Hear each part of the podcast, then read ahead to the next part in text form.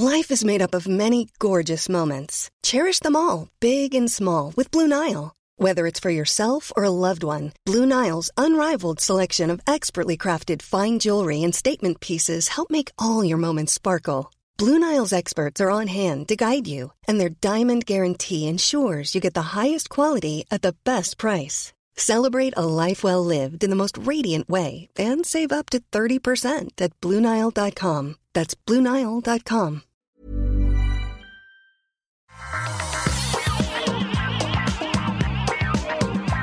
Bonjour à tous et bienvenue dans le Rendez-vous Tech, l'émission qui vous résume de manière simple et compréhensible toute l'actu tech, internet et gadgets qui est si importante à comprendre pour comprendre le monde. En fait, c'est ce que nous vous aidons à faire ici. Nous vous aidons à comprendre le monde en une heure par semaine. C'est quand même pas mal. Euh, je suis Patrick Béja et je suis accompagné aujourd'hui, j'ai le grand plaisir de recevoir à nouveau Gaël Girardot. Comment ça va, Gaël?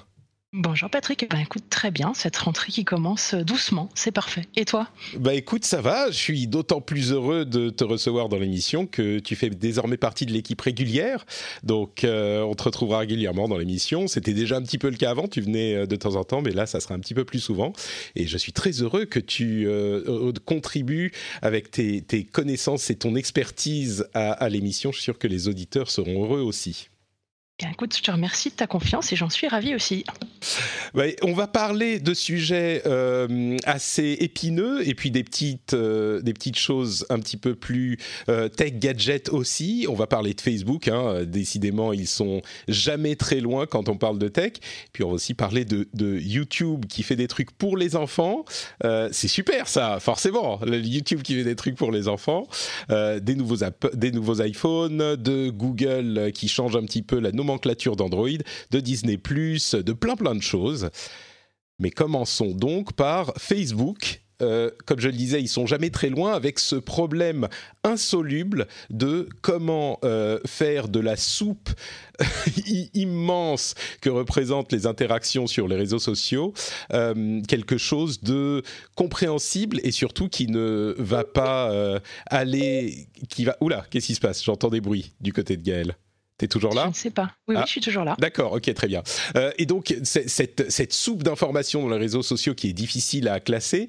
Avant de faire ça, je voudrais tout de même remercier encore une fois les auditeurs qui soutiennent l'émission, bien sûr, par euh, patreon.com slash rdvtech. Aujourd'hui, je remercie spécifiquement Florent Martial, Gouil, Thomas Baron, Doc W, Krumi, Akutama et Vincent G. Ce sont quelques-uns des nombreux auditeurs qui choisissent de soutenir financièrement l'émission. Euh, c'est grâce à vous que l'émission peut exister. Et si jamais vous appréciez l'émission, bah, je vous remercie de considérer, peut-être si vous le pouvez, si vous en avez les moyens, euh, donner quelques sous comme le font ces merveilleux contributeurs. Donc, qu'est-ce qu'ils font chez Facebook aujourd'hui? Quelle est leur euh, nouvelle solution à tous nos problèmes de fake news? Eh bien, il semblerait qu'ils soient en train d'engager une équipe de journalistes qui n'est pas immense, on ne sait pas exactement combien, mais euh, qui, crée, qui créerait en fait une, section euh, nouvelle d'informations euh, qui serait dans une nouvelle table. Alors c'est à, l'état de, de test euh, en ce moment de test interne et qui pourrait être commencé à tester pour le public d'ici la fin de l'année. Et donc l'idée serait que bien sûr c'est un changement par rapport à ce qui se passe sur tous les réseaux sociaux et même ça va plus loin, même jusqu'à Google et euh, les sociétés qui essayent d'organiser l'information du monde entier, euh, parce qu'ils ont généralement une approche 100% algorithmique. Donc, ils font euh, un algorithme qui va faire ressortir les informations qu'ils dont ils pensent qu'elles sont importantes et qu'on veut les voir. Et bien sûr, le problème, qu'on en parle souvent dans l'émission, c'est que euh, ces algorithmes euh, n'ont pas de moyens de savoir vraiment ce qui est intéressant. La seule chose qu'ils ont, qu'ils peuvent savoir, c'est qu'est-ce qui provoque des interactions. Et malheureusement, comme on l'a constaté depuis quelques années, ce qui provoque les interactions, euh, le plus d'interactions, c'est généralement des informations qui sont scandaleuses, qui font du bruit, qui font réagir, qui énervent, qui frustrent, etc. Donc, bien sûr, on l'a tous constaté, euh, ça provoque des problèmes qui sont difficiles à résoudre. Facebook serait en partie au moins en train de jeter l'éponge sur l'aspect algorithmique et peut-être engager une petite équipe de journalistes. Est-ce que ça pourrait euh, résoudre ou au moins commencer à résoudre le problème? Est-ce que c'est la bonne direction? Euh, Je ne sais pas si j'ai vraiment la réponse. Du coup, je donne la parole à Gaël. je me décharge de la conclusion. voilà, c'est ça. Est-ce que c'est la bonne solution, Gaël, ou est-ce que c'est un début de réponse? Pareil, je n'ai pas, j'ai pas, j'ai pas la réponse malheureusement. Euh, je vais essayer d'être positif. Je vais dire, en tout cas, il y a une intention. Donc, euh, euh, je pense qu'il y, a une prise de conscience mondiale sur sur la problématique des fake news. Facebook commence à faire quelque chose. Est-ce que c'est la solution? En fait, ce qui me pose problème déjà en premier lieu, c'est que c'est un onglet qui va être à part. Donc ça veut dire que ça n'est pas dans ton newsfeed où tu partages, là où tu as l'habitude de partager tes, articles, tes liens, tes photos, tes vidéos, c'est à part. Donc déjà, ça veut dire que pour faire la démarche d'aller chercher de la news qui a été euh, catégorisée, filtrée, retravaillée par des journalistes, ça veut dire que tu as déjà conscience, tu as déjà envie d'aller vers ça. Donc ça veut dire que les personnes qui vont se diriger vers, ça sont finalement peut-être déjà des gens qui ont l'habitude, en tout cas, d'avoir un esprit critique un peu plus, euh, un peu plus que la moyenne, je dirais. Donc, euh, donc finalement, on va retrouver les mêmes personnes qui vérifient leurs sources et qui font attention aux fake news dans cet onglet-là, versus tous les gens qui vont continuer à rester dans, leur page euh, Facebook euh, habituelle. C'est vrai que ça, peut poser un problème, mais d'un autre côté, si j'essaye de voir le, revers euh, plus brillant de cette médaille, je me dis que ça peut aussi, d'une certaine manière, décrédibiliser un petit peu ce qu'on voit dans le flux classique. Et à vrai dire, il n'est pas interdit que, enfin, il n'est pas impossible qu'on retrouve certains de ces éléments qui soient liés dans le flux classique et, qui nous amènent ensuite dans l'onglet euh, sur les news entre guillemets euh, sélectionnés par les journalistes, mais ça peut décrédibiliser un petit peu le flux en général et dire bon bah ça c'est ce qu'il y a dans le flux, on n'y croit pas trop, ou alors on le prend avec des pincettes et puis euh, avec bien sûr toujours notre esprit critique, mais ce qu'il y a dans l'onglet news, là c'est les news sérieuses. je me dis ça pourrait aussi avoir cet effet peut-être. Effectivement. Alors, le problème, c'est qu'on ne sait pas encore exactement à quoi ça va ressembler. Ce qui serait intéressant, je trouve, je ne sais pas si c'est prévu ou pas, mais effectivement, si par exemple, quand tu repartages euh, ces news-là au sein de, des feeds euh, basiques, euh, s'il y a un petit, un petit signe, un petit logo qui dit ça fait partie des, tu vois, verified ou mm. fact-checked, ou tu vois, qui montre que ça, c'est déjà, effectivement, ça fait partie du travail des journalistes de, de Facebook, je trouve effectivement, si c'est réintégré en fait au sein de ton feed actuel, c'est intéressant. Mais, de toute façon, encore une fois, la, démarche est positive. Je ne dis pas le contraire. Euh, ça va vers quelque chose. Est-ce que c'est la solution? Je ne sais pas si c'est suffisant pour l'instant, mais il faut bien commencer quelque part. On est d'accord. Après, est-ce que c'est aussi, je suis désolée, hein, je vais repartir dans le dans le côté cynique des choses aussi un petit peu, mais est-ce que c'est aussi une façon de conserver euh, les utilisateurs, de recréer un portail news euh, et juste rester à l'intérieur de Facebook et obtenir plus de data sur ta consommation news? C'est possible aussi, mais après, c'est voilà, c'est aussi la façon dont, Facebook a de, de monétiser et d'être c'est leur business model si tu veux. Donc euh, ils peuvent pas, euh, ils peuvent pas en déroger, ils peuvent pas faire autrement.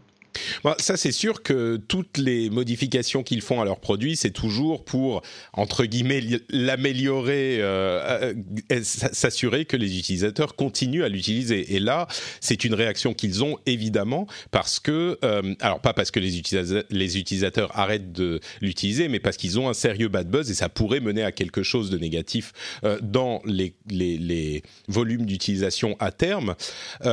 Euh, et oui, comme tu le dis très bien, euh, ça n'a pas que des aspects positifs.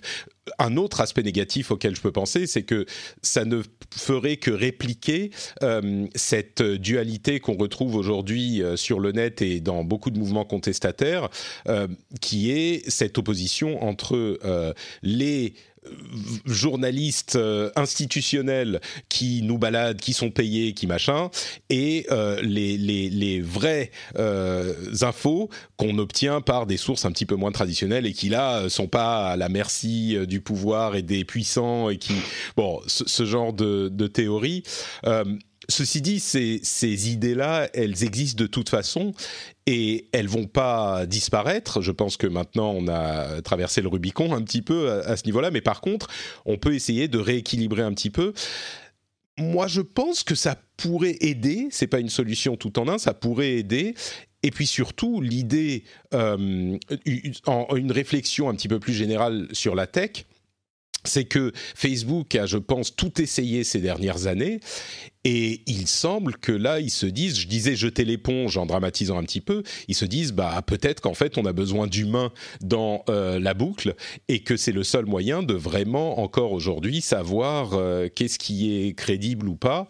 Euh, donc, non, c'est positif. Je trouve que en fait, ça revalorise, ça revient aussi à revaloriser le travail du journaliste, parce que c'est un vrai métier. Euh, le travail du journaliste, il doit travailler justement euh, l'organisation, hiérarchiser l'information, euh, la déontologie, euh, chercher ses sources, avoir un angle, un angle éditorial, etc., etc. Donc, c'est bien de montrer que finalement, on en a, on en a besoin. Et Facebook, en le faisant, en, en, en engageant une équipe de journalistes, finalement, on revient à dire ce que tu dis, c'est dire au final, on peut pas se passer de l'humain, on peut pas se passer du travail du journaliste. Euh, donc c'est plutôt, euh, en ça c'est plutôt positif hein, et on va plutôt dans, dans le bon sens. Après, euh, j'ai lu une étude justement en lisant un petit peu quand tu, j'ai vu cet article-là. Euh, je sais pas si tu avais vu, il y a une étude qui a eu lieu en, en 2016 faite par l'INRIA notamment, alors qui était faite sur Twitter, mais qui montrait que 59% des articles partagés l'étaient sans être même ouverts avant. Oui. avant. Mais c'est ça, c'est ça qui est terrible, c'est que le métier de journaliste. Alors il y a des bons et des mauvais journalistes, bien sûr, il y a des bons et des mauvaises public... des bonnes et des mauvaises publications, c'est évident. Mais le métier de journaliste, à la base, c'est de comprendre un sujet et de le présenter et de l'expliquer. C'est à vrai dire, même si moi je me considère pas fondamentalement comme un journaliste, c'est ce qu'on fait ici dans cette émission. J'espère que si on fait bien notre boulot, ça permet aux gens de, comprendre les sujets, d'en comprendre les tenants et les aboutissants, et, c'est un travail et ce qui est en train de se passer, et ce qui est une conséquence, je pense, euh, qui n'était pas l'intention, mais ce qui est en train de, la conséquence de la techisation de l'information, c'est que euh, effectivement ces gens dont c'est le travail auquel on demande en tant que société de faire ce travail, eh ben on leur a un petit peu retiré le, bébé, leur, leur tâche, en disant bah c'est bon, on peut tout faire par la tech. Et là, ça les réintroduit un petit peu et ça, ça, alors on prend, c'est une rumeur sur euh, une initiative qu'ils sont en train peut-être de mettre en place et de tester vers la fin de l'année. Donc c'est pas que euh, toute la tech s'est levée euh, comme un seul homme pour dire le journalisme est important, nous allons réintroduire. Bon, on n'y est pas, mais c'est une petite orientation dans cette direction. Et oui, donc on leur a enlevé le bébé et là on est en train de se dire bon, ok, peut-être que en fait ça c'est un vrai métier. Mais en même temps, je peux pas vraiment être. Euh, si on regarde la manière dont évoluent les choses, la tech euh, permet justement de se passer de nombreux métiers et dans 80% des cas, ça fonctionne. Quand je parle de tech, c'est au sens large. Quand on, peut parler de, je sais pas, le travail à l'usine, des trucs qui n'étaient pas forcément hyper euh, sexy à faire comme métier, mais souvent, ça marche. Et parfois, malheureusement, ça marche pas, il faut corriger. Peut-être que c'est le début de cette, euh, de cette correction. Euh, bon, parlons d'un autre, euh, autre correction.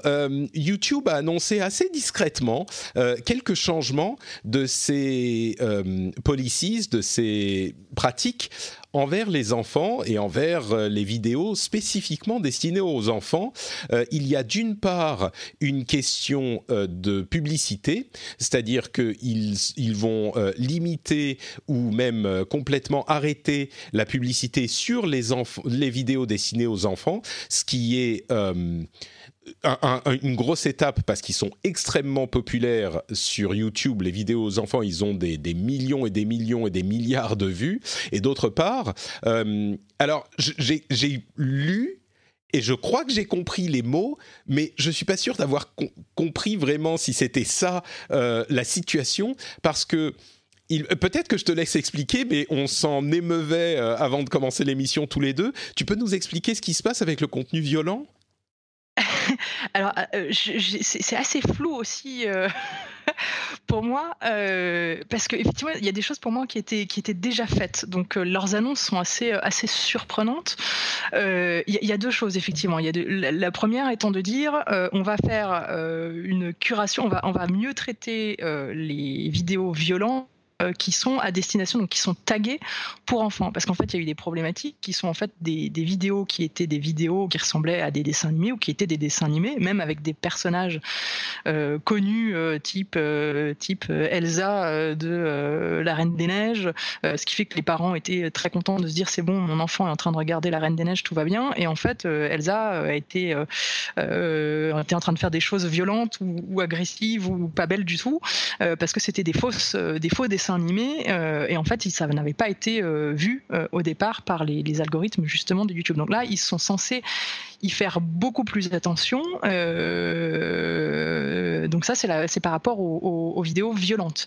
Il y a aussi la question de la publicité. C'est là où c'est un peu plus. Euh, j'ai pas forcément compris. Pour toi, tu dis que la publicité est enlevée de YouTube? Moi, j'ai compris que c'était la publicité ciblée euh, qui était arrêtée. Oui, c'est la publicité. Ah, bah, tu, tu, tu, as raison, la, publicité, la publicité ciblée, mais euh, de, de, ce que je comprends, alors là encore, euh, c'est, on parle de rumeurs et de sources, donc euh, tout est à prendre avec des pincettes, mais c'est la publicité ciblée vers les enfants sur les vidéos. Alors est-ce que ça veut dire qu'il y aura plus du tout de publicité ou plus du tout de publicité ciblée pour les enfants sur ces vidéos et juste de la publicité générale C'est là c'était pas très clair pour moi, mais j'avais compris effectivement que c'était, il resterait de la publicité, sauf qu'elle ne serait plus ciblée envers les enfants. Hmm, bon.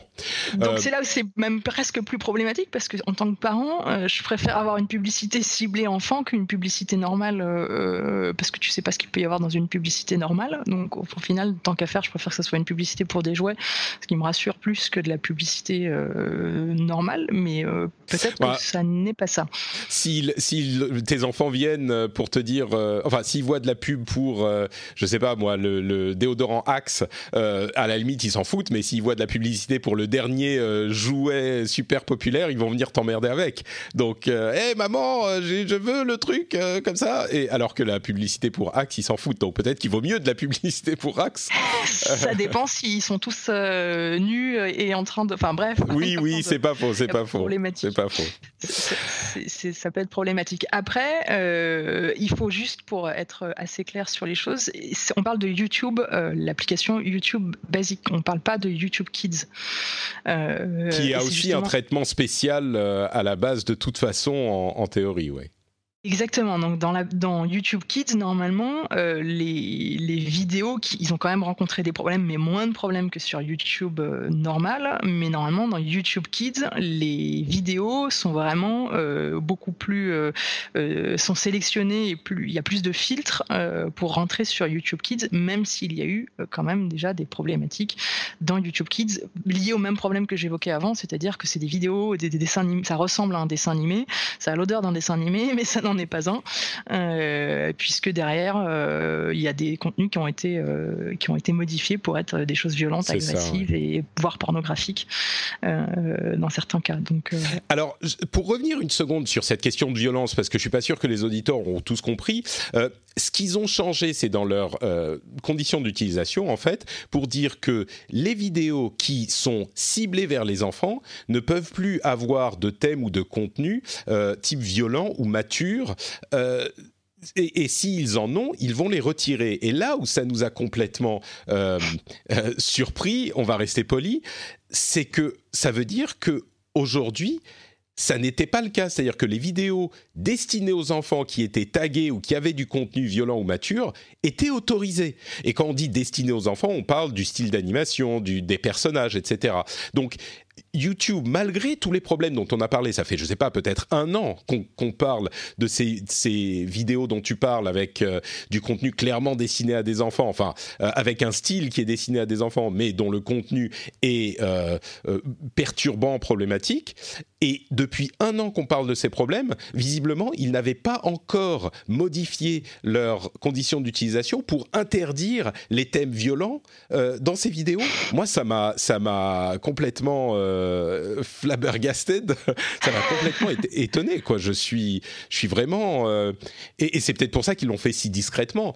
Mais alors ensuite, je pense ça s'en sont en effet pas aperçus. Euh, que à la base, c'était ça a toujours été du déclaratif. Hein. Tu fais un contenu vidéo, tu dis c'est à destination, c'est famille. Enfin, tu vois, c'est à destination des familles ou pas. Et sauf que ça répondait pas aux, critères. Effectivement, il y avait pas, ils n'avaient pas émis les critères bien spécifiquement auparavant. Donc, ils ont dû avoir même des des problèmes certainement avec des gens qui ont dit bah oui mais c'était pas dans les conditions générales d'utilisation. J'y ai droit.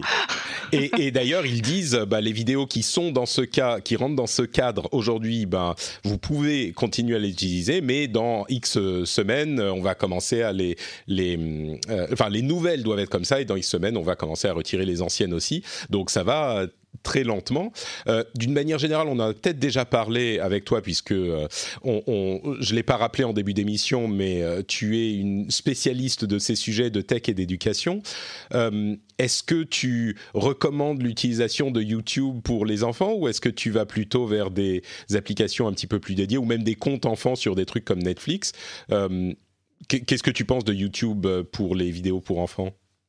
Alors déjà, par principe, euh, effectivement, c'est dire YouTube Kids euh, en premier, parce que même s'il y a quand même des problèmes, il y a encore quelques problématiques, YouTube Kids est quand même bien plus euh, safe que YouTube normal. Donc si je recommande quelque chose, c'est YouTube Kids.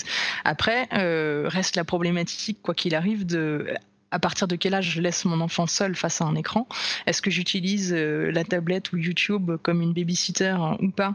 Euh, Voilà, ça c'est des, ce sont des sujets euh, autres, mais il y a des âges où effectivement, malgré tout, tu laisses pas ton enfant. Au moins, tu es à côté. Quand tu, tu l'utilises pas comme babysitter, on a tous fait, hein, et moi aussi. Je, je ne déroge pas à la règle. Je, je, donne la tablette à mon fils, il regarde un dessin animé dessus. Simplement, il est pas seul dans sa chambre et j'entends, mmh. j'entends ce qui se passe. Donc, mais, mais du coup, quand tu lui donnes la tablette, est-ce que tu tu, YouTube Kids, soit tu dis ok ça passe si je, garde une oreille ouverte. On n'a pas forcément besoin d'aller dans un dans une vers une application qui est euh, complètement fermée où tout le contenu est sélectionné à la main, comme je pense à Netflix parce que c'est le, la réponse évidente, mais comme Netflix avec sa section enfant, YouTube Kids ça va quand même pour toi. YouTube Kids, ça va quand même, euh, même si effectivement, euh, j'ai plutôt tendance, et, moi-même je le, fais plus, effectivement, je vais plutôt sur du, sur du Netflix, donc c'est-à-dire où en fait toutes les vidéos ont été, euh, ont été filtrés en amont et pas a mmh. posteriori. Donc à partir du moment où c'est en amont, un Netflix, un Disney, un, voilà, tout ça, euh, ça permet d'être sûr à 100% que tu es sur du contenu enfant, même si je vais quand même y ajouter une nuance parce que je m'en suis aperçu euh, aussi dans Netflix Kids, tout n'est pas classifié. Pour, enfin, les classifications sont pas forcément faites pour les enfants en dessous de 3 ans en dessous de 6 ans, en dessous de 10 ans. Donc tout ça, toutes ces classifications sont mmh. d'ailleurs en train d'être revues, notamment en France par le CSA, hein, parce qu'avant c'était moins de 10, plus de 10, hein, et après 12, 13, etc. Donc, euh, mais ce qui est problématique, parce qu'un enfant de moins de 6 ans, euh, finalement, ne peut pas avoir la même chose qu'un enfant de plus de 6 ans. Euh, et encore moins un enfant de moins de 3 ans. Donc il faut reclassifier aussi ces vidéos-là, et tu peux pas montrer un, alors ça te parle peut-être pas encore, mais un Ninjago à un enfant de moins de 3 ans. donc Ninjago, c'est les euh, qui sont des ninjas, euh, pour ceux qui ne connaissent pas, euh, ça reste un tout petit peu violent pour un enfant de 3 ans. D'accord. Donc tu peux Et ils sont pas classés et ils sont pas, tu peux pas forcément savoir. Mm. Donc, euh, donc néanmoins, il faut quand même euh, bah, le travail euh, de parents vérifier quand même en amont les typologies de, dessins animés qu'ils peuvent qu'ils peuvent regarder. Et ça pour ça, il y a de plus en plus de sites quand même sur internet qui sont très sympas. Je crois que je l'avais déjà évoqué, hein, qui est une association. C'est en anglais, je suis exactement Common Sense, où les parents, il y a l'avis des parents, l'avis des enfants, et avec les âges et parce qu'effectivement tous les enfants ne sont pas pareils non plus. Il y a des enfants à qui tu vas pouvoir faire voir et puis on a des valeurs différentes, euh, tu vas pouvoir faire voir, au moins tout est explicité euh, de manière très claire et très détaillée sur pourquoi euh, à cet âge-là et pourquoi pas à cet âge-là. Hmm, bon, bah, le, le, crowdsourcing et la tech ont quand même un, aspect positif dans toute cette histoire. Common sense peut aider. bah justement, peut-être qu'on a la solution. Du coup, ni YouTube ni Netflix. On a des nouveaux détails sur l'application Disney Plus qui devrait arriver en novembre. D'ailleurs, qui va arriver le 12 novembre dans différents pays, pas encore en France mais euh, qui devrait, on imagine, pas trop, trop, trop tarder non plus. Et euh, là, on reparle de tech un petit peu en général, au-delà de, euh, des applications pour les enfants, même si on va y revenir aussi. il frappe très très fort, puisqu'il y aura, le, prix devrait être de 6 euros environ en Europe. Ils vont faire un test en, en Hollande, pas en Hollande, mais aux Pays-Bas, voilà je vais y arriver, en même temps que la sortie aux États-Unis, et le prix là-bas serait de ces 5,99 ou 6,99. et pour ce prix, donc on est au, au, bien plus, bien moins cher que Netflix, en fonction des, des différents plans sur Netflix, donc le plus cher étant le plan qui vous autorise à streamer en 4K, eh ben avec le euh, prix de Disney Plus basique, vous pourrez streamer en 4K sur quatre écrans simultanés. Euh, par contre, là où c'est intéressant, c'est que euh, Disney ne va pas autoriser, ne va pas être aussi laxiste, on va dire, sur le partage de mots de passe que ne l'est Netflix aujourd'hui. Ils vont être beaucoup plus stricts, ce qui est un, un coup bien joué, je pense, parce que pour ce prix-là, ils se disent bon bah ça va, on peut, euh, on peut quand même, euh, plusieurs personnes peuvent payer ce prix, alors que euh, Netflix beaucoup plus cher, on, est plus enclin à partager le login et le mot de passe. et pour Netflix, ça va être un petit peu dur de créer des comptes moins chers en disant bah oui, mais du coup maintenant on peut moins partager les mots de passe, on va être plus strict là-dessus parce que les gens ont pris l'habitude. Donc je trouve que c'est bien joué de la part de Disney+.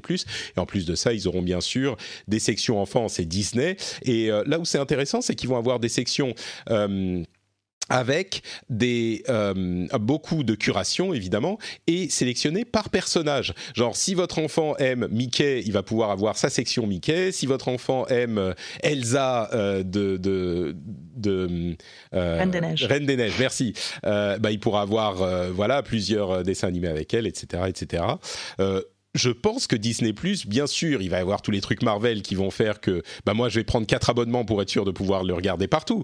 Mais euh, en, plus de ça, pour les enfants, je pense que ça va être euh, le truc des parents, comme l'a toujours été Disney. Euh, ça va être une bonne affaire. Et Surtout que c'est aussi profil par âge, j'ai vu. Hein. Donc tu peux profiler tout à fait, par. Euh, c'est ça qui m'y a fait penser quand tu le disais. Exactement. Donc c'est pas seulement par personnage, mais du coup tu peux dire mon enfant a moins de 3 ans, euh, moins de 6, etc. Donc ça c'est pas mal.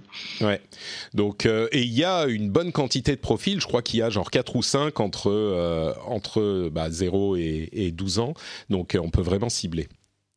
Euh, et j'ai vu beaucoup de commentaires un petit peu, comment dire, moqueurs euh, à l'égard de Salto, la solution de France Télévisions, M6 et TF1, je crois, euh, qui se, qui s'unissent pour créer leur service de streaming français, francophone. Et beaucoup de commentaires disaient ah bah voilà Salto, eux ils ont Disney mais nous on a Salto, bon courage Salto. Et je trouve ça un petit peu facile je pense que Salto a vraiment sa chance, même si les gens qui écoutent cette émission et qui évoluent dans ces cercles et qui regardent Netflix sont pas forcément la cible. Je pense qu'il y a une possibilité pour Salto. Le problème, c'est que, euh, comme on le, commence à l'entendre, euh, certains gros morceaux euh, des, de ces chaînes, on pense à Cache Investigation notamment, dont Numérama nous dit qu'ils ne seront pas sur Salto. Et eh ben, les gros, les émissions qui font de grosses audiences euh, ne seront visiblement pas sur Salto et euh, on comprend pas exactement très bien pourquoi, mais il semble qu'ils veuillent les réserver à leur propre service de replay. Et euh, s'il y a ce genre de d'attitude qui est développée, si c'est pas des questions de régulation et de, de, questions de problème de concurrence et de monopole, c'est une chose, mais si c'est juste parce que ces chaînes se disent bon, euh, Salto c'est bien, mais nous nos gros morceaux on va quand même les garder pour nous, là évidemment que ça ne peut pas réussir. Donc c'est un vrai danger. Il faut qu'ils y aillent à fond sur Salto et qu'ils fassent tout ce qu'ils peuvent pour que euh, ça fonctionne et que ça attire le public. Si euh, chacun y va à reculons, bah là forcément ça va se planter. Mais c'est ça qui ferait que Salto se plante ou pas. Moi je crois qu'il y a un vrai public de contenu francophone et français euh, la preuve, il y a plein de gens qui regardent encore la, télé. C'est peut-être pas les, les, générations les plus jeunes, mais ça pourrait donner quelque chose et ça pourrait leur donner l'occasion de se moderniser. Le danger vient pas directement de Disney Plus et Netflix, évidemment s'il est là aussi, mais le danger vient de la sincérité avec laquelle ils s'engagent dans cette initiative, je pense. Je, pense effectivement c'est qu'ils n'ont pas compris les usages. Et ils continuent en fait Salto as raison a de l'avenir s'ils le font bien s'ils y vont à fond. Et c'est pas une mauvaise chose et il euh, n'y a pas à être euh, moqueur sur ce sujet-là. On est plutôt moqueur sur la façon dont c'est annoncé et la façon dont ils remettent encore la différence en disant oui mais on garde nos gros euh, nos grosses marques et nos gros nos grosses productions pour la télé linéaire et non pas pour à la demande. Euh, donc on a le sentiment qu'ils comprennent pas ces nouveaux usages, qu'ils ne comprennent pas leur nouveau public et qu'ils veulent rester sur leur ancien public, mais qu'il faut qu'ils s'y mettent euh, dès maintenant puisqu'ils sont déjà en retard. Exactement. Euh, ils sont encore en train de garder finalement un train de retard euh, en faisant ça. Donc c'est un peu, euh, c'est la façon dont ils le font plutôt que le, principe, puisque le principe mm. est bon. Même si à un moment donné, il va falloir avoir Disney+, Netflix, Salto et ça, en, termes de nombre d'abonnements et de, ça va nous, ça va nous revenir cher toute cette histoire. C'est marrant parce qu'il y a beaucoup de gens qui disent ça et c'est vrai que si on y ajoute en plus les abonnements aux jeux vidéo, on parlera dans un instant de Apple Arcade, il y a d'autres abonnements à des jeux vidéo, les trucs de musique.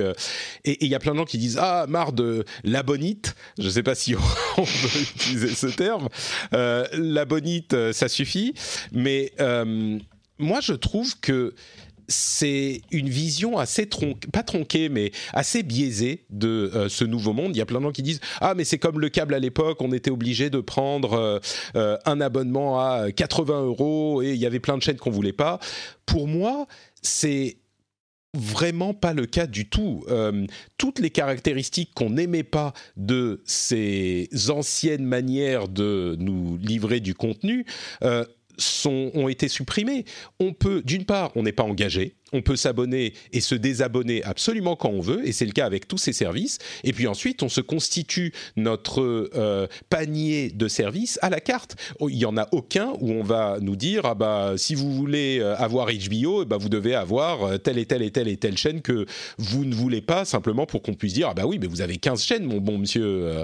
Et donc en, plus de ça, le contenu offert par euh, tous ces services est énorme. Pour moi, je vois toujours mon comment dire, mon baromètre, c'est euh, le baromètre ciné. C'est-à-dire combien je suis prêt à payer pour euh, deux heures de d'entertainment, deux heures de, de, de distraction et de bons moments. Un ciné, allez, on va dire, on va être généreux, ça coûte environ 10 euros. Et c'est deux heures.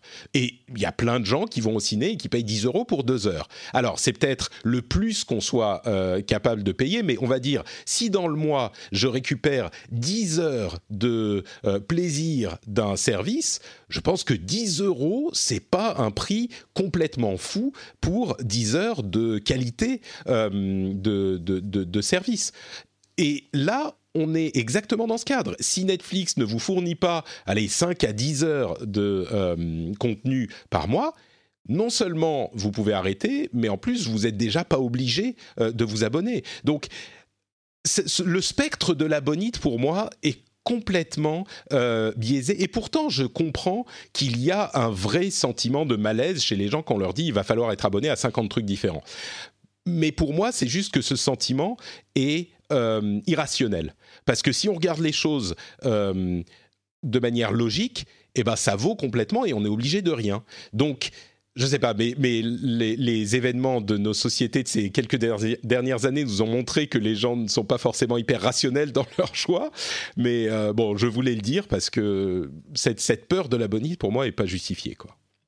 Je pense que la problématique est plus sur euh, le, la, capacité à savoir ce que tu, où est-ce que tu retrouves les choses. Parce qu'effectivement, en plus, les prix sont franchement pas très chers. Si tu mets 6 euros par-ci, 6 euros par-là, enfin, au final, euh, même si tu t'abonnes à tous, tu dois t'en tirer pour moins cher qu'un Canal Plus à l'époque. C'est ça. Euh, donc, effectivement, je pense que tu as raison là-dessus. C'est pas une question autant financière que ça, mais plus de euh, je cherche un film, waouh, où est-ce que je vais le trouver? Est-ce que ah, je vais sur euh, Netflix? Est-ce que je vais Évidemment, auras, Disney, c'est plus le, contenu est plus lisible, tu sais ce que tu vas y trouver, c'est plus facile, mais entre euh, entre OCS, Netflix, Amazon Prime, etc. Parfois, tu te, tu te galères à te dire où est-ce que je est-ce que je le retrouve? Donc bah, il y a ça, Et, et, en plus le fait qu'au bout d'un moment, bah, on n'a plus le temps de tout regarder. Donc la, limite à la bonite pour moi, c'est c'est encore plus ça, c'est le fait de dire mais attends, euh, il y a quatre séries de dix épisodes que je vais regarder, euh, que je veux regarder euh, ce prochain mois, j'ai juste pas le temps. J'ai un boulot, j'ai des enfants, et en plus il y a les jeux vidéo avec abonnement à faire derrière. Euh, non, c'est bon, mais c'est une question de temps plus pour moi. Et oui, la difficulté. S'il y a un, service qui vous permet, ah oui, mais d'ailleurs, tu nous parlais de Common Sense tout à l'heure, Just Watch est un service hyper pratique qui vous permet justement de savoir où sont disponibles les différents contenus. Donc vous allez sur justwatch.com euh, et vous tapez, donc ça vous fait par pays, euh, vous tapez le nom de la série ou du film ou ce que c'est que vous voulez voir et ça vous dit où vous pouvez euh, l'acheter ou le louer numériquement ou même le regarder en streaming. Donc il y a une solution à tout en fait. Ben voilà, tu as trouvé la solution à mon problème. Magnifique. Je vais pouvoir me rajouter un abonnement supplémentaire quelque part. Euh, bon, bah écoutez, on va faire une petite pause avant de passer aux news et rumeurs euh, pour parler donc de Google et d'Apple. Mais avant ça, j'aimerais euh, redire un petit mot sur Patreon et patreon.com/slash rdvtech. Vous savez que le Rendez-vous Tech est une émission qui est disponible pour tout le monde complètement gratuitement, mais euh, elle demande beaucoup de travail pour être réalisée. Et donc euh, qui dit travail dit euh, revenu. Et le seul la seule source de revenus en tout cas pour le moment que nous avons et que j'ai pour cette émission bah c'est votre soutien à vous. Donc si vous pensez que l'émission est sympa, elle vous fait passer un bon moment, elle a une certaine valeur pour vous tout simplement. Quand vous la voyez arriver dans votre lecteur de podcast, quand vous allez au boulot, quand vous allez euh, euh, à l'université, vous vous dites euh, ah bah cool, je vais pouvoir m'informer, je vais savoir enfin ce qui s'est passé dans le monde de la tech, et en plus je vais bien me marrer pendant une heure. Eh ben, dites-vous que peut-être il serait intéressant de participer au financement de cette émission. Vous allez sur patreon.com/rdvtech et vous pouvez choisir un dollar, deux dollars, trois dollars par épisode, ce que c'est selon vos moyens, selon votre envie. Vous choisissez le nombre d'émissions que vous soutenez par mois et en plus vous avez des récompenses, comme par exemple si vous voulez ne plus entendre euh, cette petite section de, pub pour Patreon euh, pour le rendez-vous tech, euh, eh ben vous avez accès au podcast privé des patriotes, quel que soit le montant que vous donnez, et ça vous permet d'avoir une émission sans cette partie entre guillemets publicité et, et, en plus de ça, vous avez des éditos. Vous allez pouvoir entendre ce qui va peut-être se passer dans l'émission dans les semaines ou mois à venir. D'ailleurs, avec le dernier épisode de l'édito que j'ai publié sur ce flux, vous avez des contenus bonus et plein de petites choses. Donc, euh, si ça vous plaît cette émission et si vous voulez faire une bonne action euh, journalistique pour soutenir le contenu de qualité et qu'en plus vous voulez des petites récompenses,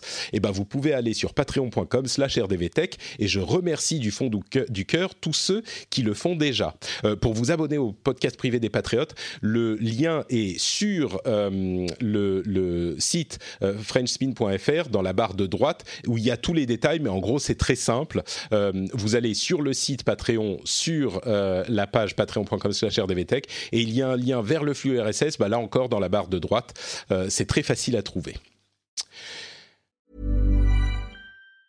Getting engaged is a moment worth cherishing. A one-of-a-kind ring that you design at Blue Nile can help your love sparkle. Just choose your diamond and setting. When you found the one, you'll get it delivered right to your door. Finding the right engagement ring can be nerve-wracking. At Blue Nile, you'll have the expert guidance needed and a diamond guarantee that ensures you're getting the highest quality at the best price. Cherish all of life's moments and save up to 30% at BlueNile.com. That's BlueNile.com. Bon, on continue avec des news Google et Apple. Euh, alors d'abord du côté Android, euh, Android a abandonné sa nomenclature euh, de dessert, sa nomenclature sucrée, et désormais Google va utiliser pour nommer les versions d'Android des numéros. Ça sera plus Android KitKat, Android Pie, Android je sais plus quoi. Ça sera simplement Lollipop exactement. Ça sera simplement Android 10. C'est la prochaine version d'Android euh, et ils ont aussi rafraîchi euh, le logo et l'image du petit Android. C'est vraiment marrant parce que quand j'ai vu le logo, je me suis dit Oh bah c'est oui, c'est un logo normal, euh, une, une police de caractère un petit peu classique, c'est élégant, mais voilà, ça ça change pas tellement. Et puis je suis allé revoir l'ancien, et là c'était ouch. Ah oui, vraiment, c'est marrant comme ces, ces, trucs de design nous font font évoluer le style, et comme tout à coup, quand on a quelque chose de nouveau, on se rend compte à quel point l'ancien était vieux.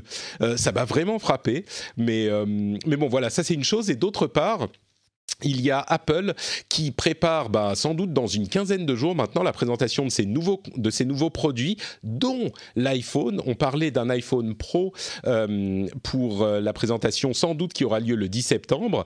Et ça semble se confirmer selon Mark Gurman qui est hyper bien informé euh, chez Apple, qui écrit pour Bloomberg. Et il dit donc l'iPhone Pro se concentrerait sur la qualité des appareils photo du téléphone qui serait comparable à vraiment un appareil photo professionnel. Et il y aurait donc euh, un capteur de plus avec euh, ultra euh, angle ultra large. Et il y a d'autres petites choses intéressantes, comme euh, par exemple le euh, sans fil renversé, c'est-à-dire qu'on peut poser, comme c'est déjà le cas sur certains appareils Android, on peut poser une Apple Watch ou, un, ou des AirPods sur le téléphone, sur le dos du téléphone pour le charger. Euh, il y a une autre chose qui est intéressante, c'est le Face ID multi-angle, c'est-à-dire que enfin le téléphone posé sur la table, eh ben on pour, il pourrait repérer le visage sans qu'on ait besoin d'être pile en face. Ça, ça serait hyper euh, pratique. Et d'autres petites choses euh, de ce type-là, euh, ça m'a l'air d'être une, bonne évolution, comme le sont tous les appareils de ce type depuis des années déjà. Mais j'étais un petit peu sceptique sur l'idée qu'ils puissent faire quelque chose de correct. D'après ces rumeurs, ça pourrait être une, upgrade pas mal si vous avez un téléphone, on va dire, qui a deux ou trois ans. Et ça, serait une upgrade qui fait plaisir et pas juste un petit truc qu'on qu upgrade pour le principe. Euh, Quoi d'autre Quoi d'autre? Oui, je voulais parler aussi rapidement d'Apple Arcade qui euh, coûterait environ 5 euros. Euh, je rappelle que c'est un service de jeux vidéo qui vous donnerait accès à une centaine de jeux sur tous les appareils Apple, qu'ils soient iPhone, iPad, Apple TV, etc. Et euh, qui pourrait avoir un avantage qui est que justement, si on a des enfants auxquels on veut donner des jeux de qualité qui sont payants et pas euh, free to play, c'est-à-dire qu'ils sont gratuits à télécharger, mais ensuite ils vous demandent de payer toutes les 10 minutes euh, et ils ont des mécaniques un petit peu frustrantes, et ben là, ça pourrait être une bonne alternative si vous voulez ce type de jeu pour vos enfants. Euh, voilà pour les news entre Google et Apple. Quelque chose qui t'a marqué là-dedans? Euh, écoute, surtout le, le Apple Arcade, euh, j'ai hâte de, de, le tester, pour être honnête, effectivement. Si on peut avoir des jeux sans, sans publicité et sans, sans achat intégré toutes les 30 secondes, euh, j'avoue que je suis très preneuse. Donc j'attends ça avec impatience. Ouais, bah, moi aussi, je pense qu'il y a beaucoup de gens qui se disent Ah, c'est pas pour moi, c'est pas pour moi, mais bon, si c'est pas pour vous, bah c'est pas pour vous, mais ça pourra être pour certaines personnes. Et le, le alors les jeux qui, qui nous ont été présentés dans cette version early access d'essai qu'ils ont mis en ligne pour certains bêta testeurs m'ont pas vraiment convaincu. Ça, c'est un autre problème. Mais bon, c'est juste des jeux de test. Hein. On pourra voir des choses. Euh, on pourra repenser à notre euh, estimation du service sérieusement quand ça sera disponible pour de vrai. Mais bon, sur le principe, moi, je pense qu'il y a euh, des choses à espérer. Oui, je pense que c'est pas pour du pur gamer. Hein. Oui, c'est possible. Ouais, pas pour du gamer console PC traditionnel. Voilà. Non. Euh, et allez regarder le logo d'Android, de, de, le nouveau. Moi, je le trouve assez élégant. Et alors, j'ai surtout appris, tu sais pourquoi est-ce qu'il a changé de vert à noir? Euh, euh, non, mais il est toujours vert le, le logo. Non, non, non, ils vont le passer en noir. Ils, ils expliquent qu'après il sera tout le temps en noir parce qu'en fait la problématique du vert c'était pour euh, les personnes qui ne, les daltoniens ne voyaient ah, pas. tu veux le dire logo. le texte, le texte, oui, l'Android le, lui-même est toujours vert, mais le logo, enfin le nom Android est, est noir. Oui, tu as raison. Ouais. Voilà, je, voilà, je veux préciser ça parce que je trouvais ça intéressant. Je n'avais pas, je n'avais pas capté cette. euh, La question de l'accessibilité est, est, une chose à laquelle il faut penser dès le design et pas à, à, force, à posteriori. À posteriori, tout à fait. Euh, il y a des nouvelles intéressantes dans le domaine de la santé et de euh, l'exploitation des données privées, avec quatre petites, trois petites news que j'ai réunies ensemble. Euh, D'abord, Fitbit a gagné un contrat avec le gouvernement de Singapour euh, pour équiper des, des millions de de, citoyens de Singapour avec pour leur donner en échange d'un abonnement à un service qui coûte 10 euros par mois, 10 dollars par mois, donc c'est juste l'appareil qui lui est gratuit. et eh ben cette, ce tracker de fitness, de santé, et c'est une initiative du gouvernement euh, lui-même. L'idée étant euh, de d'endiguer les problèmes euh, d'obésité, de surpoids, et d'aider les gens à mieux se se prendre en main et se prendre en charge avec les bah, tout simplement à faire plus d'exercices. et alors, ce qui est nouveau et ce qui est intéressant, c'est que c'est au niveau carrément gouvernemental. Il y a une autre info qui est un petit peu différente, c'est que Xiaomi, la grande société chinoise bien sûr, est en train de penser à lancer un service de prêt en Indonésie et de prêt, euh, pardon, de de prêt en Inde euh, et qui se serviraient des informations qu'ils ont sur vous en scannant toutes les données que vous avez sur votre téléphone euh, pour ajuster le type de prêt et les taux des prêts qu'ils peuvent vous euh, donner. C'est une chose qu'ils font déjà en Indonésie, ils traquent déjà ces informations en Indonésie et ils s'en serviraient pour le service de prêt en Inde. Et quand on dit toutes les données, c'est-à-dire que quand vous commencez à utiliser l'appareil, vous pouvez cocher une petite case pour dire vous acceptez que Xiaomi ait accès aux données de votre téléphone et c'est vraiment toutes les données, mais tout. Là, pour le coup, c'est pas juste Facebook euh, qui a les données que vous entre guillemets leur euh, partagez. C'est vraiment tout ce qui est sur votre téléphone, les messages privés, les photos, etc. Et ils peuvent analyser tout ça et euh, ensuite donc déterminer un profil sur vous et décider si vous allez pouvoir être qualifié pour tel ou tel type de prêt. Évidemment, ça fait un petit peu peur. Je pense qu'en Europe, ça serait pas acceptable, mais c'est très intéressant de voir comment ça se développe. Et dernier sujet sur ces questions de données médicales et données de santé, euh, il semblerait que depuis 2013, euh, des groupes de hackers liés au gouvernement chinois euh, aient ciblé les services de santé de différents pays européens, américains mais pas que, pour aspirer toutes les données de santé, enfin toutes, autant de données de santé qu'ils pouvaient sur bah, les habitants, les, citoyens de ces différents pays. Et c'est pas des trucs qu'ils font pour les exploiter ensuite. Euh, en tout cas, on n'a pas vu d'exploitation directe, mais c'est simplement pour se constituer une grande base de données avec des données de santé de tous les habitants ou de tous ceux qu'ils réussissent à atteindre ou à hacker euh, au niveau des, hôpitaux et des services de santé euh, de, tous ces pays-là. Et donc c'est du hacking, hein, clairement. Et c'est pas le gouvernement chinois ne dit pas oui, oui, c'est nous mais les chercheurs en sécurité ont euh, établi de manière relativement crédible que c'est lié au gouvernement chinois, donc que ça serait une initiative d'une nation, d'un État, euh, et ça serait bah, la Chine évidemment. Donc ça fait beaucoup de choses, euh, mais est-ce qu'il y a un des sujets qui te plaît plus particulièrement ou plusieurs? Bah, tous, tous font froid dans le dos en fait. c'est vrai, même celui de. Pourtant, Fitbit et, Singapour, c'est quelque chose de, de, positif. Ça va aider les gens à être plus en forme, non? Écoute, non, mais on est toujours sur la problématique de collecte de données. Qu'est-ce qu'on en fait quand on est dans un pays démocratique Tout va bien. Quand le jour où on l'est plus, euh, tout va mal? le problème, c'est que je venais de lire, de finir de lire un roman d'anticipation sur la transparence des données, qui s'appelle Transparence d'ailleurs, un, livre de Duguin. Je recommande, euh, enfin, sauf si vous avez peur, euh, ne le lisez pas, mais ça. Et tout commence comme ça en fait. Donc, je ne sais pas jusqu'où ça va aller, mais il y a une phrase en tout cas qui est, qui est très qui résume bien et qui dit qu'en fait le web se nourrit de liberté en échange de sécurité. Hmm. Et effectivement, c'est un peu ce, principe-là. C'est écoute, euh, on donne nos données. Si c'est bien utilisé, que ça nous rend service, tout va bien. Si après euh, vous avez vu aussi sur Netflix ce dernier documentaire qui s'appelle The Great Hack, donc sur Cambridge Analytica, euh, c'est intéressant aussi de savoir. voilà, faut juste savoir ce qu'on donne comme données et encore une fois ce qu'on en échange et comment ça peut être hacké par derrière. Bah, il y, a, la question du hacking. Pardon, je t'ai interrompu. Non, non, vas-y, vas-y, vas-y. Euh, la question du hacking, bien sûr. Et, mais au-delà de ça, c'est vrai que l'une des grandes peurs quand ces, ces idées de euh, utiliser des trackers de données, on sait qu'aux États-Unis, il y a des sociétés, par exemple, ou des, des sociétés d'assurance euh, qui donnent des trackers de, de, de, de, bah de ah, des Fitbit, c'est des trackers de d'exercice, de fitness, oui. oui à, leurs employés. Euh, et puis, si c'est une société d'assurance, alors bien sûr, les choses sont beaucoup moins euh, cadrées aux États-Unis qu'en France, mais on peut tout à fait imaginer des sociétés aux États-Unis qui refusent de couvrir une personne qui n'aurait pas fait assez d'exercice euh, pendant l'année précédente ou ce genre de choses. Et c'est vrai que c'est un petit peu des scénarios catastrophes, mais je crois que bah, depuis Cambridge Analytica, je crois qu'il n'y a plus de scénario catastrophe qui est invraisemblable. Donc, il faut faire attention à tout. Mais euh, mais en même temps, non, bon, je ne vais pas partir dans ces idées de est-ce qu'il faut euh, indexer les, types de euh, sécurité sociale sur les, efforts que font les gens.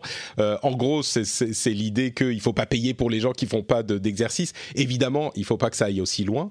on est d'accord que la solidarité, c'est pas du tout ce type de, de philosophie. Mais si ça reste, c'est ça le problème, c'est comme tu disais, comment c'est utilisé après.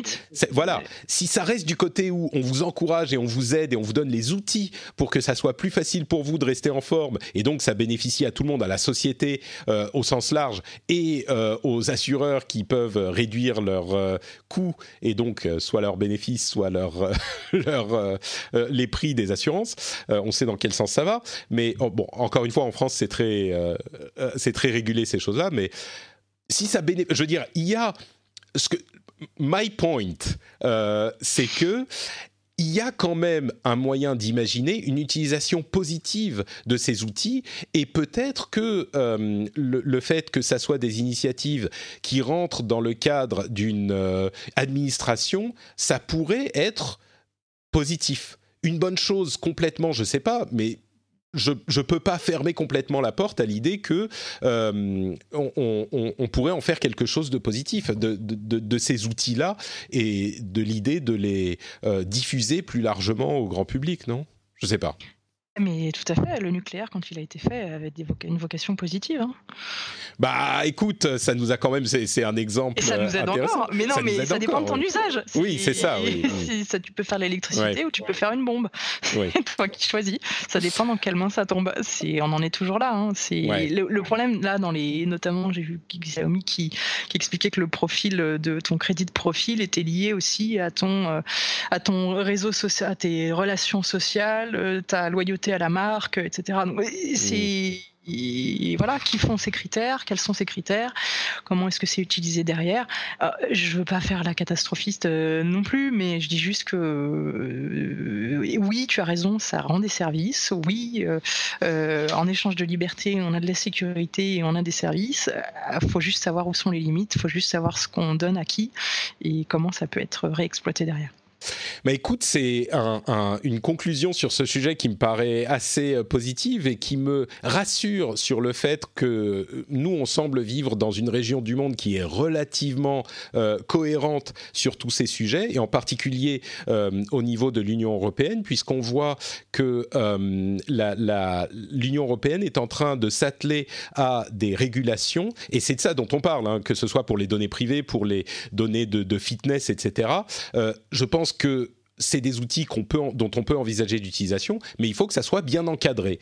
Et euh, souvent, on est on, a le, l'image des États-Unis où ils ont une peur bleue de l'encadrement, encore que les choses sont en train de changer avec de nombreuses initiatives, comme on en parle souvent dans l'émission, euh, qui visent à, en tout cas, enquêter sur euh, les géants de la tech. Mais dans ce dont je voulais parler, c'est l'Union européenne qui euh, est en train de, de plancher sur des limites très strictes sur l'utilisation de la reconnaissance faciale dans le cadre des sociétés privées et des administrations publiques et c'est hyper intéressant parce que, comme vous le savez si vous écoutez l'émission, ça fait des mois qu'on parle des problèmes que peuvent poser, que peuvent poser euh, les principes de reconnaissance faciale. D'une part parce qu'ils ont des biais euh, euh, très clairs raciaux. au niveau du genre, ça va à peu près, mais des biais raciaux, c'est-à-dire que certaines ethnies, certaines couleurs de peau, je dis racial, c'est le terme.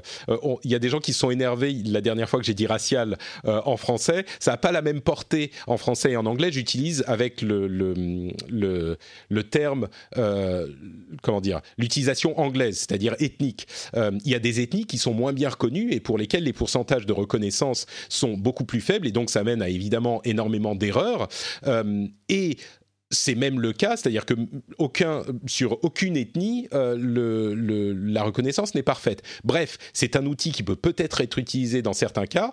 Euh, peut-être que à terme, ça sera euh, encore amélioré et ça sera plus utilisable. Mais ce qui me rassure, c'est que l'Union européenne, la Commission européenne, est en train de s'atteler à ce problème que dénoncent d'ailleurs des géants de la tech depuis des mois et qui disent il faut des régulations, il faut des lois et, et, un cadre sur ces sujets. Et donc la Commission européenne est en train de s'y atteler, ce qui me paraît être, bah, encore une fois, c'est quelque chose de, cohérent. Des outils, ok, mais il faut bien les utiliser.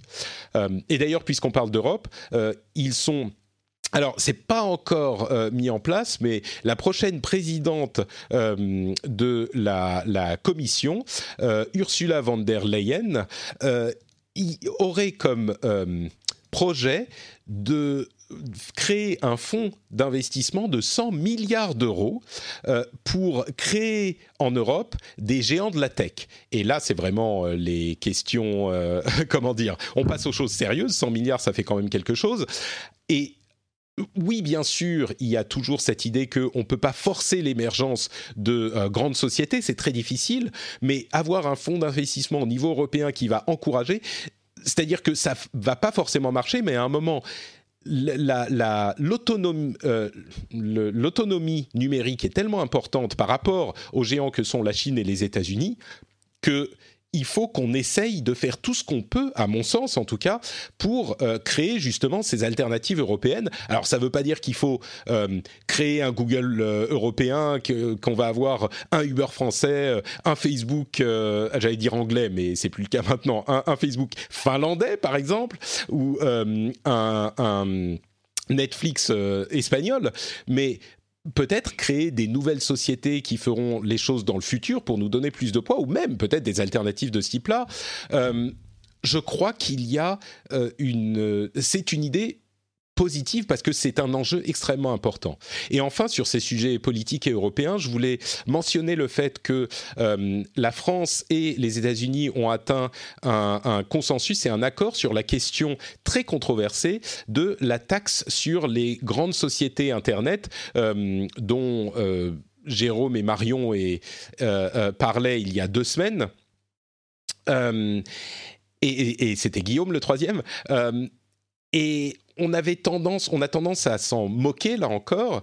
Euh, pour différentes raisons, je ne vais pas revenir sur ces sujets. Pour moi, cette taxe est importante parce qu'elle remet le cadre législatif et le cadre fiscal dans le contexte de ce qu'est le monde et, ce que sont le monde et l'économie aujourd'hui. Et on a euh, tous entendu les déclarations de Trump euh, qui disaient ah vous allez voir en France si vous faites ça vous allez voir ce qui va se passer. Eh ben euh, clairement les choses ont été habilement discutées pendant ce sommet du G7, dont d'ailleurs on n'attendait pas grand-chose et qui aurait été plutôt positif sur divers aspects, même s'il y a encore beaucoup de travail, avec cette idée que les taxes qui seront euh, levées cette année euh, et en début d'année prochaine en France seront déductibles de la prochaine taxe euh, établie par l'OCDE, donc entre bah, toutes les nations de l'OCDE.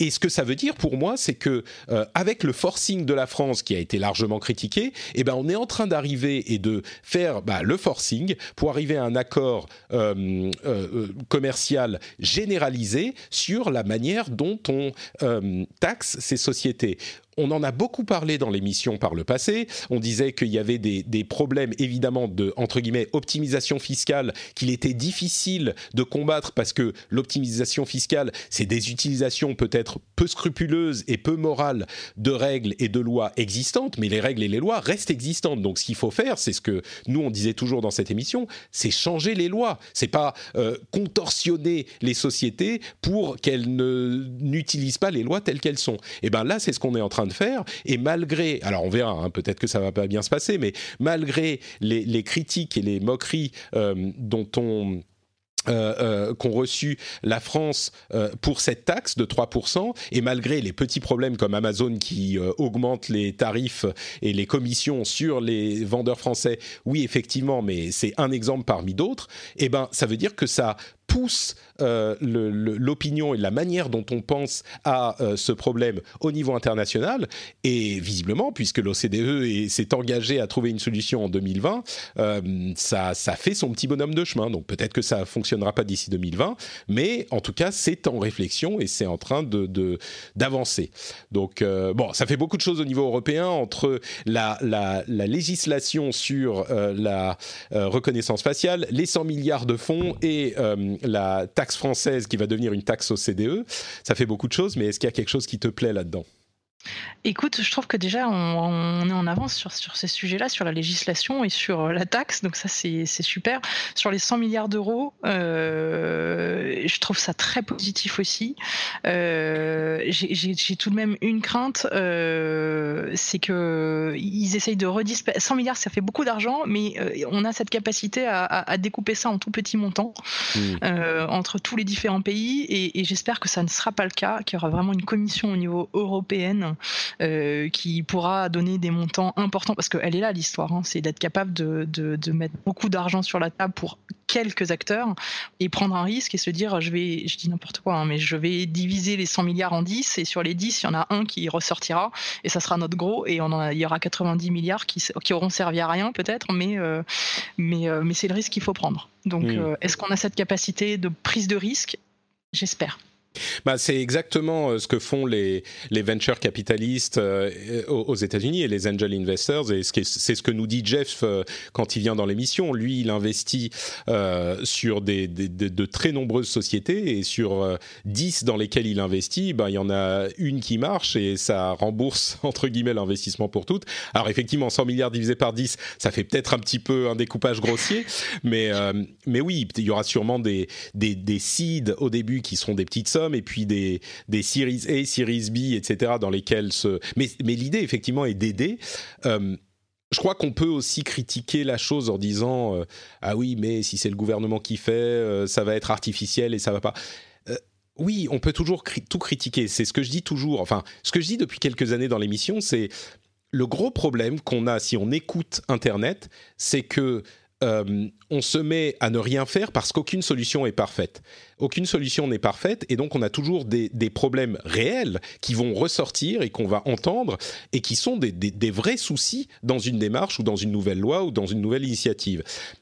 Mais comme il y a toujours, comme rien n'est parfait et qu'il y a toujours des problèmes, si on écoute euh, enfin, si à chaque fois qu'on entend euh, une critique légitime, on arrête tout, eh ben on se met à plus rien faire. Et Évidemment, il y a plein d'étapes à, dépasser euh, avec cette histoire de 100 milliards, comme avec toutes ces initiatives, pour que ça soit bien fait. Et peut-être que ça sera pas bien fait. Je crois qu'il y a 10 ans, par exemple, j'aurais dit Ah, non, mais enfin, qu'est-ce que vous racontez, 100 milliards euh, Il faut que euh, le, secteur privé gère ça comme, comme, comme il faut et que ça soit bien fait et que ça se développe de manière organique parce qu'on peut pas le forcer. Mais là, bon, bah, c'était il y a dix ans. Aujourd'hui, on n'est plus dans la même situation. Et peut-être qu'il faut essayer de forcer, justement. Donc, euh, parce que les enjeux sont tellement importants et, parfois, c'est aussi une combinaison des deux. Hein. Ça veut dire que ça va pousser aussi le secteur privé à aller sur des capital risques. Si, finalement ils, ne sont pas tout seuls, nous c'est ce, enfin, ce qu'on a vu hein. en France, euh, capital risque c'est très compliqué. Il y en a très très peu. Euh, en revanche, ils sont capables d'y aller quand euh, ils sont suivis. Alors en France, on a la chance d'avoir la BPI aussi. bah, finalement, le capital risque prend du risque quand la BPI suit, donc quand le, mmh. le service public suit. Donc là, ça sera peut-être la même chose et c'est justement une c'est très positif. Bon, bah, espérons que le, euh, le, le, le, retard de l'Europe euh, sur la tech n'est pas une, une fatalité. Moi, je suis moi, je veux pas accepter la fatalité. Je me dis, il y a toujours moyen de faire quelque chose et euh, il est jamais trop tard. Donc aujourd'hui, les géants sont établis. Peut-être qu'il est, arrive maintenant au moment où il, il est temps de les disrupter. Peut-être pas en les singeant, mais en faisant d'autres choses. Et espérons qu'on pourra. Bah, en étant plus éthique et plus malin sur la législation, justement. Et peut-être que nous, on va apprendre des erreurs qu'ils ont pu faire et arriver avec quelque chose qui soit, qui soit justement euh, bien en termes d'usage, d'éthique, mm. de, de, tout ce qu'il faut. Alors, ce qui est difficile, c'est qu'on peut pas, ça a été essayé plein de fois, mais on peut pas faire les mêmes mais plus éthique. Il faut faire des services qui soient plus Ah, faciles à utiliser, plus agréables et plus ou oui carrément euh, complètement autre chose. Il faut de la disruption et ça, bien sûr, ça se, il y a pas de formule pour ça. Donc euh, c'est ça qui est qui est vraiment compliqué quoi. Euh, c'est bien beau de dire mais faites des géants d'internet, mais euh, après euh, si si enfin des idées genre euh, moi je suis le euh, Uber des animaux de compagnie. Euh, oui, il y en a plein des Uber de plein de choses, mais c'est pas ça qui est intéressant. Ce qui est intéressant, c'est d'être Uber dans un monde de taxi, pas d'être euh, un autre Uber dans un monde d'Uber. Et ça, c'est pas facile. Bon, euh, on suivra ça avec un regard attentif. Dernier sujet que je voulais évoquer. Euh, Est-ce que tu sais ce que- ce qu'est le swatting, euh, Gaël Eh bien oui, je, j'ai- je- ça fait un moment qu'on en parle d'ailleurs du swatting, mais j'ai le sentiment que ça... Je pensais que c'était terminé, et en fait j'ai le sentiment que ces derniers mois, ça, ça s'est amplifié, le Ouais, swatting.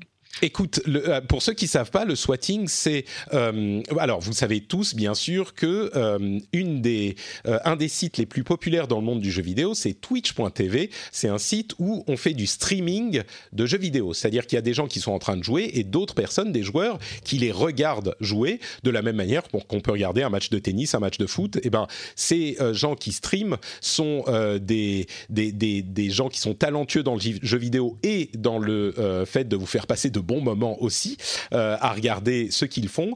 Et il y a une pratique assez dé- détestable, même pas assez, mais complètement détestable, qui s'est développée ces dernières années, qui est de- de- d'appeler les autorités euh, de police et de leur dire euh, j'habite à tel endroit en donnant l'adresse de la personne qui est en train de faire du streaming, si elle a été révélée par différents moyens, et il y a un, une personne armée qui est chez moi et qui est en train de nous menacer, ou un truc du genre. Alors évidemment, panique, urgence, les services de police envoient des équipes de SWAT, d'où le terme, donc des équipes d'intervention euh, euh, euh, spécialisées, et qui vont rentrer dans le bâtiment, et c'est déjà arrivé par le passé, qui ont surpris les gens qui étaient à l'intérieur, qui avaient rien demandé, évidemment, il n'y avait pas d'attaquants, et qui, par le passé, c'est arrivé, ont tué des gens qui étaient dans la maison parce qu'ils sont en état d'alerte maximum et quel le moindre problème peut provoquer bah, ce type de drame. Et c'est un problème, c'est pas que c'est arrivé une fois, c'est arrivé plusieurs fois par an depuis plusieurs années. Récemment, euh, il y a deux villes, je crois que c'est Wichita et Seattle, euh, où les, les hum, services de police ont créé un registre des gens qui euh, seraient potentiellement victimes de swatting, donc de ce type de problème, euh, pour justement que le jour où il y a un appel euh, d'urgence à cette adresse, eh ben, les équipes d'intervention, bah, elles y vont bien sûr, mais ils sont au courant que c'est peut-être une blague. Et, et donc, enfin une blague, peut-être pas le cas.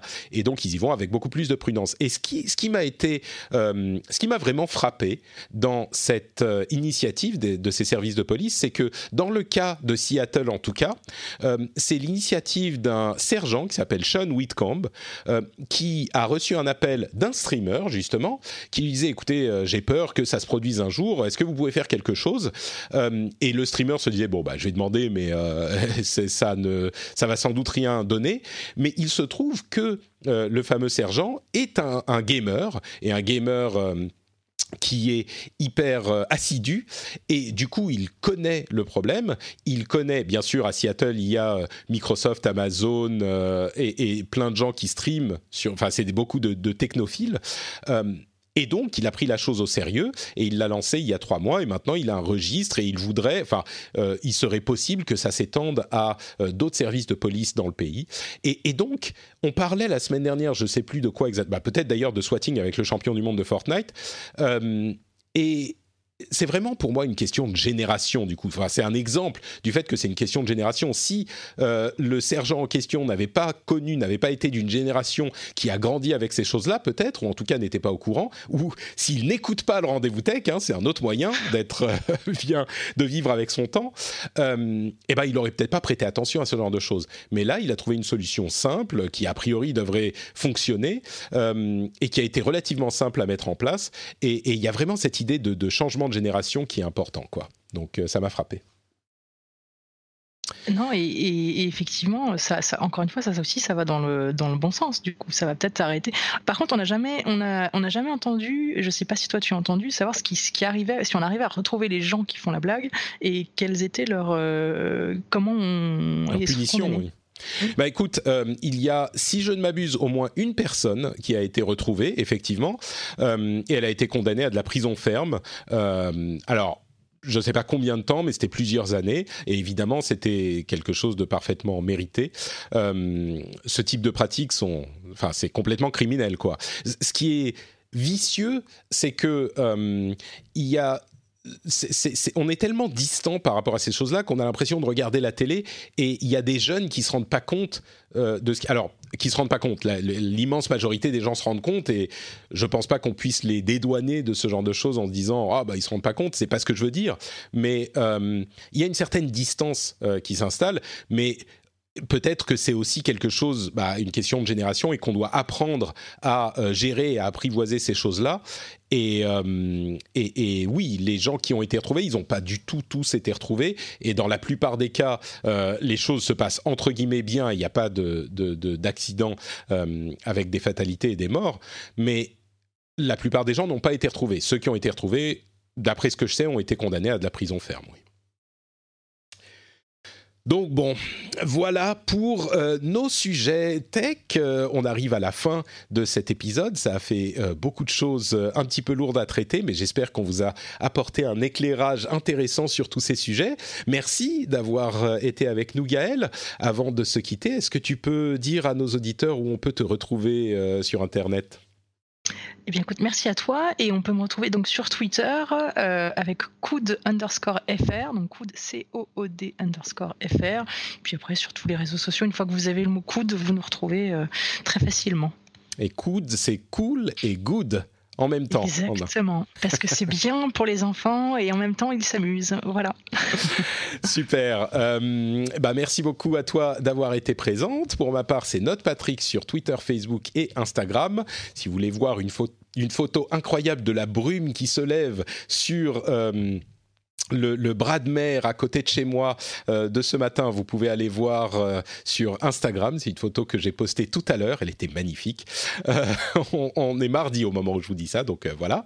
Et puis, vous pouvez bien sûr aller sur frenchspin.fr pour commenter sur cet épisode. Vous pouvez y laisser des commentaires sur tous les différents sujets qu'on a abordés. Si on a dit des choses intéressantes ou incomplètes peut-être que vous voulez compléter ou des choses avec lesquelles vous n'êtes pas d'accord, on est toujours preneur de vos avis. Euh, et si vous voulez euh, contribuer à l'émission, bien sûr, c'est sur patreon.com slash rdvtech.